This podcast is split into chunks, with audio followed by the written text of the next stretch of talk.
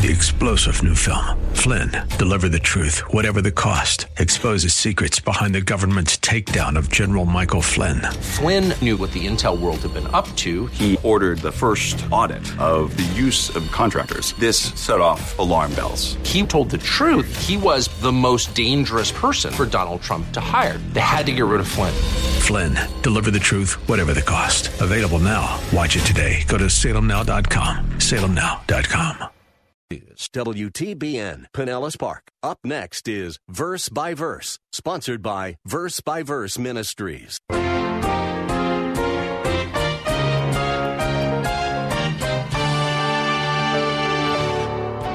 While you are considering these two gates and these two roads, counting the cost of what it will mean to become a disciple of Christ, while you're thinking that through, these false prophets come along and they tell you everything is fine with you. There's no need to change, there's no need to repent. In fact, sin isn't even a problem. The people the Bible calls false prophets generally like to stress the loving nature of Jesus. And indeed, he is the most loving person in the universe. But his love compelled him to make some strong statements. Today, on Verse by Verse, we will be looking at one of those strong statements. We find it in the Sermon on the Mount as described in the seventh chapter of Matthew. Pastor teacher Steve Kreloff is our tour guide as we journey through the Bible together. Pastor Steve is the teaching pastor at Lakeside Community Chapel in Clearwater, Florida. He has been serving in that role since 1981. Verse by Verse is an extension of that ministry. Now, as we approach the end of the Sermon on the Mount, we come to the most frightening warning in the entire Bible. These words of Jesus are completely inconsistent with the popular picture of Jesus as a gentle, non judgmental murder victim. And this fearsome warning by Jesus will help us to identify who is and who is not a false teacher. Let's begin our class. Here's Pastor Kreloff. Let's open our Bibles once again to Matthew chapter 7 as we continue our study today in the Sermon on the Mount, drawing to a close, and yet there are still such vital truths to unfold. Matthew chapter 7, beginning at verse 15. Jesus said, Beware of the false prophets who come to you in sheep's clothing, but inwardly are ravenous wolves. You'll know them by their fruits. Grapes are not gathered from thorn bushes, nor, fig, nor figs from thistles, are they? So every good tree bears good fruit, but the bad tree bears bad fruit. A good tree cannot produce bad fruit, nor can a bad tree produce good fruit. Every tree that does not bear good fruit is cut down and thrown into the fire. So then you will know them by their fruits. Not everyone who says to me, Lord, Lord, will enter the kingdom of heaven, but he who does the will of my Father who is in heaven will enter. Many will say to me on that day, Lord, Lord, did we not prophesy in your name, and in your name cast out demons, and in your name perform many miracles? And then I'll declare to them, I never knew you. Depart from me, you who practice lawlessness. In all of my years of studying and teaching the Bible, I don't believe I have ever come across a more sobering and more terrifying passage of Scripture than the one that we have just read. Dr. D. Martyn Lloyd Jones referred to these verses as the most solemn words ever uttered in this world, not only by any man, but even by the Son of God himself. So, why are these words considered more sobering, more terrifying, more solemn than anything else Jesus ever said. Because in these verses, the Lord tells us that there are many, note, not just a few, but many, he says, who will one day stand before him, confidently expecting him to open up the doors of heaven and warmly welcome them.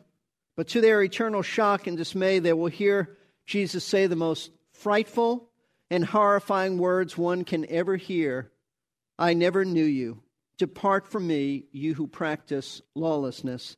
In other words, these individuals are expecting him to, to warmly receive them into, into heaven, but they're going to receive the shock of their lives as Christ will turn them away and then sentence them to hell. Now, I can't think of anything more terrifying than this. I, I, I can't. To believe all along that you're a true Christian, only to discover in the end, when it is too late, that you are lost and eternally doomed to hell. And what makes this even more startling is notice that these individuals have some association with the church, perhaps church members. And not merely members, but notice they are active church members. Church members who were enthusiastically involved in a number of ministry activities. In verse 22, Jesus said that they, they prophesied in his name. They'll defend themselves by saying, We prophesied in your name, meaning they taught. They, they, they had some kind of teaching ministry.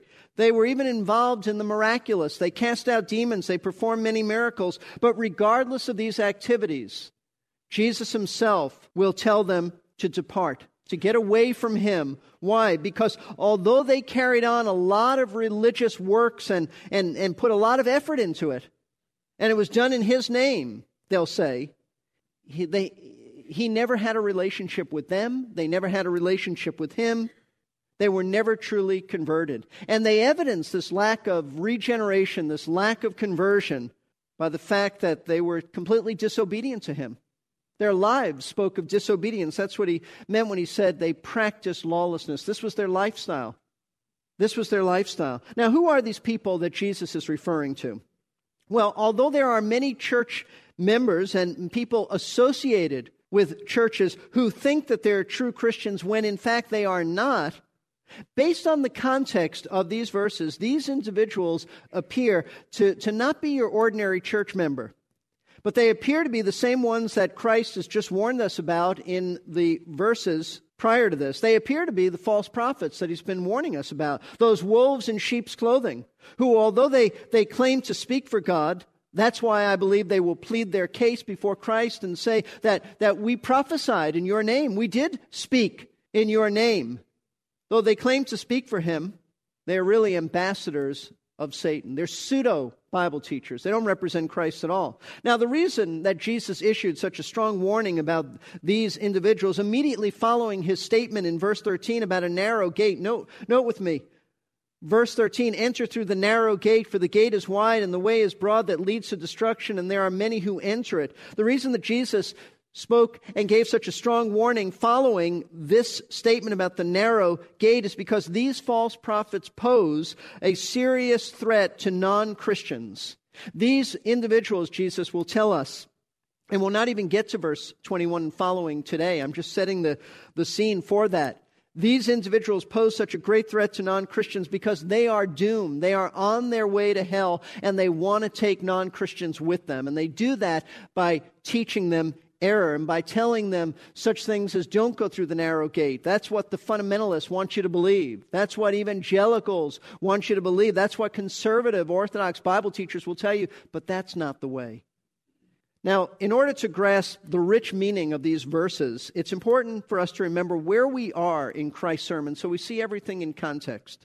For three chapters, nearly three chapters, Jesus Christ has been giving his disciples specific instructions about righteous living, the true standards of righteousness in his kingdom as opposed to the pseudo standards of righteousness lived out by the scribes and Pharisees, the religious leaders of, of his day.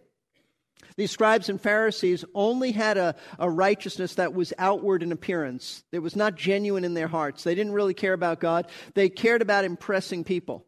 That's all. That's what they were about. And so the Lord is telling his true followers that righteous standards in his kingdom are concerned with inward motives, inward intentions of the heart, as well as outward behavior. But do things for the right reasons, not to impress anybody. And then, starting with verse 13 of chapter 7, the tone of this, of this sermon changes. The Lord turns to those in the crowd who he knew were not his disciples. They might have been interested in what he had to say, they were familiar with what he had to say, but they were not his true disciples. They had never committed themselves to Christ. And he tells them how they can enter into a relationship with them. That is to say, that he turns this sermon towards the end into an evangelistic sermon, though the first part of it is not evangelistic at all. But the end of it is. He's giving really an, an, appeal, making an appeal to unbelievers, telling them how to enter into his kingdom. And he, com- he compares entrance into his kingdom to a narrow gate that leads to a, leads into a city, to a narrow road that leads to eternal life. This narrow gate represents the exclusive message of the gospel that only those who repent of their sin and trust Christ alone to save them by his atoning work on the cross, only they can go to heaven. There is only one way. Jesus said, I am the way, the truth, and the life. No one comes to the Father but by me. And no one comes except by repentance and faith. But he tells us that just as there is a narrow gate that enters into his kingdom, and all who would enter have to go that way, so he also says there's a wide gate. A wide gate that opens up to a broad way that leads to eternal destruction. Now, this is the road, he tells us, and, and we've already studied this. I'm just bringing you up to where we are now. This broad road is the road that the majority of mankind travel on. This is the broad way of the world. This is that road in which you can believe and do anything you want. Tolerance is the key word. We tolerate any view. There are no narrow standards on this road. Anything goes. Now, Jesus said that these are the two choices that he presents to those who are familiar with his teaching but have never committed themselves to following him. Now, this is certainly applicable to us, certainly applicable to those of you in our audience today who have never committed yourselves to Christ. I know there are people who attend our church regularly who sit week after week and listen to the teaching of the New Testament, especially these studies on the Sermon on the Mount, and yet they have, they have never entered the narrow gate of salvation. They have never repented of their sin, they have never trusted Christ to save them. And to those of you in that situation, Jesus says that you must choose either continue on the broad road, but he warns us it, it is a road that leads to hell. It stops and then empties you out into hell. Or, or you can enter his kingdom by repenting, which means forsaking your sin and trusting Him as your Savior and King. And here's where these false prophets come in. And this is why I wanted to, to take in the whole context. Here's where the false prophets come in and why they pose such a great danger to us. While you are considering these two gates and these two roads, counting the cost of what it will mean to become a disciple of Christ. If you come to Him, what will that mean in your life? Thinking through the ramifications of, of what, what it will mean if you repent of your sin. Will your family disown you? Will it cost you your job? Will your friends abandon you? Will it mean something financially in your life? What will it cost you to become one of His followers? While you're thinking that through, these false prophets come along and they tell you through either messages or books that they've written, they're on radio, they're on television, and they tell you everything is fine with you. There's no need to change. There's no need to repent. In fact, sin isn't even a problem. Sin, what, what is that? All you really need to change is your self image. Get a more positive view of yourself. Your esteem is the issue. And just be sincere. That's all that matters. Live any way you want because God is love and he's tolerant and he just wants you to be happy. The road to heaven, they'll tell you, is not narrow in spite of what those Bible thumpers say.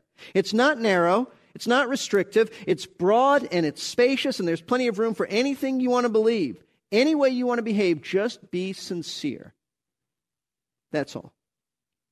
Now, that, folks, is why they're of such danger to unbelievers. And they're of such danger, too, to believers, too, who get confused by hearing them.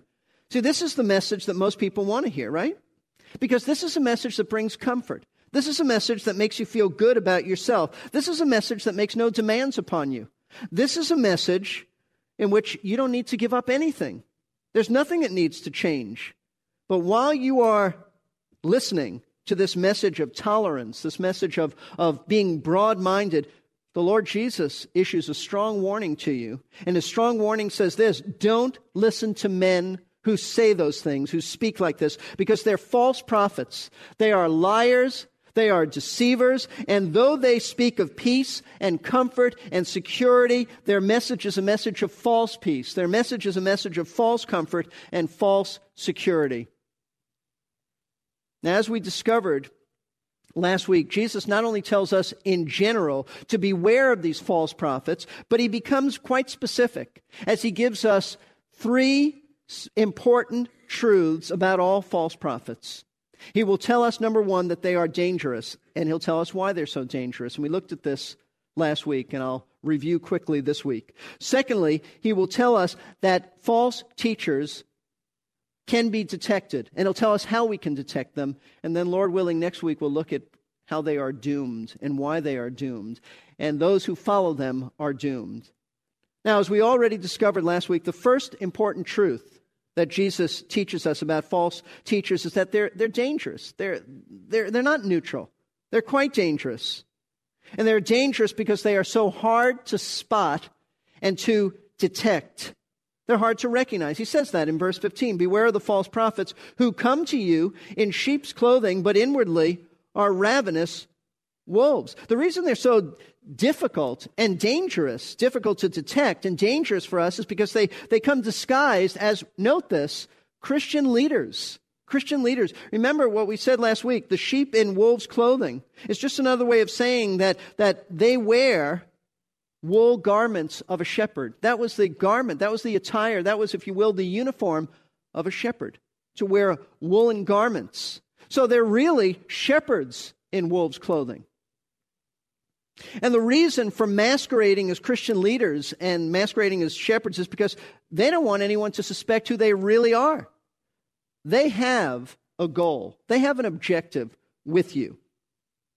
Jesus tells us that their ultimate goal is to spiritually destroy you, to devour you. That's why the Lord referred to them as ravenous or, or savage, ferocious wolves. They want to tear you apart. They want to devour you like a literal physical wolf would do to a literal physical sheep. And they do this by encouraging you. They want to devour you by just encouraging you to, to not change. Stay the way you are. Stay on the broad road that leads to destruction. And here's how they do it disguised as shepherds, they sneak into Christian fellowships, into Christian circles, and they gain a hearing from very undiscerning people using biblical words, often combined, I might add, with impressive psychological terms, they give motivational type speeches. They pump you up. You hear one of these men and you really feel good about yourself. And they do this so that you won't see a need in your life to change. You won't feel a need to enter the narrow gate by repentance and turning to Christ for salvation. And remember what we said last week. This is critical. And I want to repeat it again. It is critical to understand something about these individuals. The subtlety and deceitfulness of their of a false prophet's message isn't so much in what he says, although you do have to listen closely, but oftentimes it's what he leaves out. His vagueness. False teachers are notorious for being doctrinally unclear and very indistinct in what they teach. They, they usually don't openly deny the essential doctrines of Christianity. That would be too obvious. Instead, they just ignore them. You'll never hear a false teacher speak about key biblical truths that explain salvation, such as man's depravity, his lostness, the need for repentance, submission to Christ's lordship, God's holiness, Christ's atonement, words like that and doctrines like that. These truths have no place in their message of love, tolerance, acceptance, and, and false piety, and just do unto others as you want them to do to you. And there are many gullible people, even, even some very naive Christians who gravitate to teachers like this and even financially support them. And why? Why? For all the wrong reasons. Because they're impressed with their dynamic speaking abilities, their charismatic personalities, their sometimes high academic credentials, and their use of evangelical vocabulary. But, but don't be naive, because if you are, you'll be deceived into thinking that he's a genuine man of God when he's really just a ferocious wolf who's determined to get you, just disguises as a shepherd. But even though he may be hard to detect, Jesus tells us it's not impossible to detect them. And that, that moves us on to the second important truth that the Lord gave about false prophets. First of all, they're dangerous because they're disguised and they want to destroy you. Secondly, he tells us they can be detected. And he tells us this in verse, verses 16 through 18. You'll know them, he said, And that word know means to recognize them. You can recognize them by their fruits. Grapes are not gathered from thorn bushes, nor figs from thistles, are they? So every good tree bears good fruit, but the bad tree bears bad fruit. A good tree cannot produce bad fruit, nor can a bad tree produce good fruit. So after first comparing false prophets to savage wolves, the Lord now compares these pseudo Bible teachers to trees, and for good reason. Though a wolf can disguise himself as a shepherd and fool some people, it is absolutely impossible for a tree to hide its identity forever.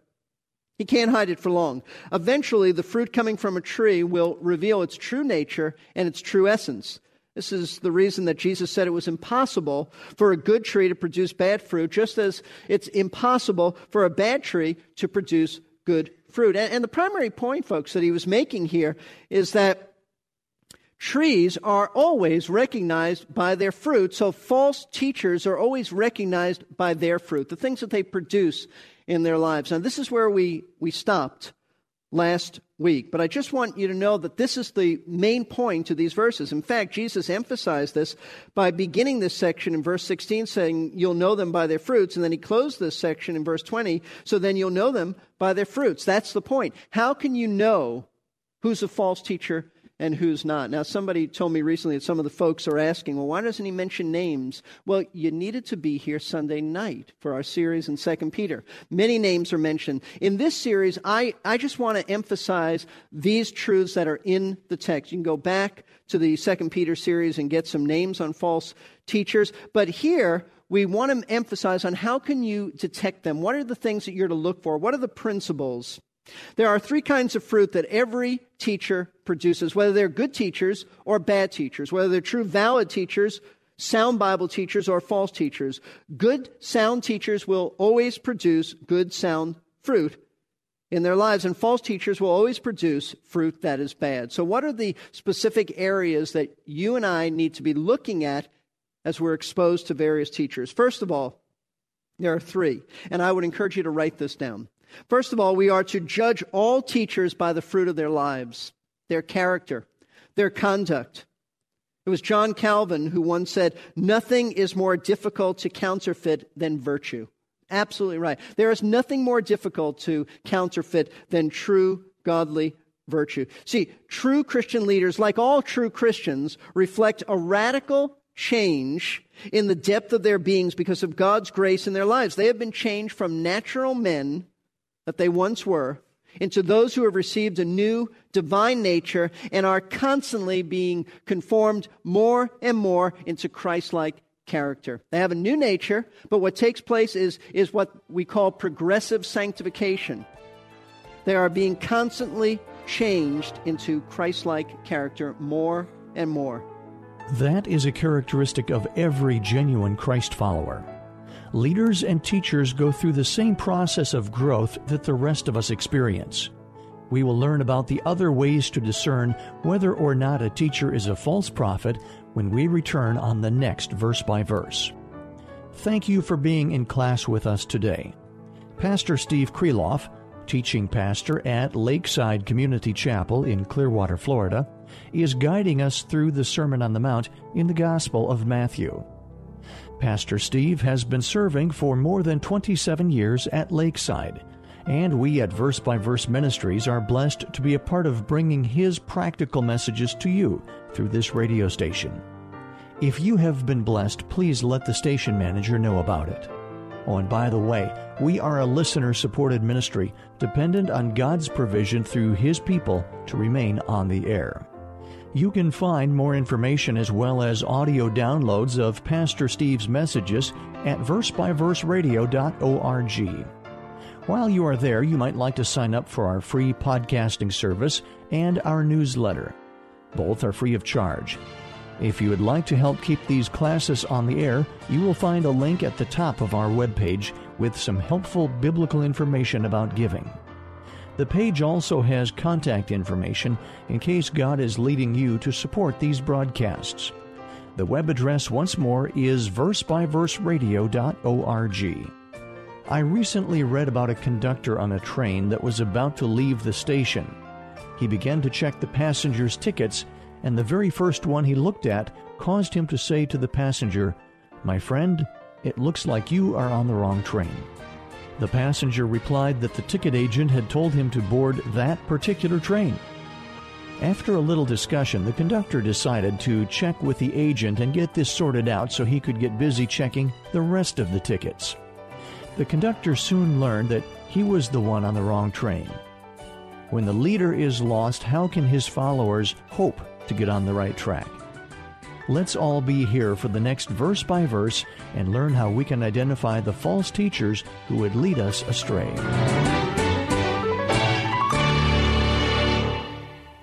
You've been listening to Verse by Verse, sponsored by Verse by Verse Ministries. This program was pre recorded. To learn more, including how to donate to this ministry, visit versebyverseradio.org. That's Verse Faith Talk 570. W.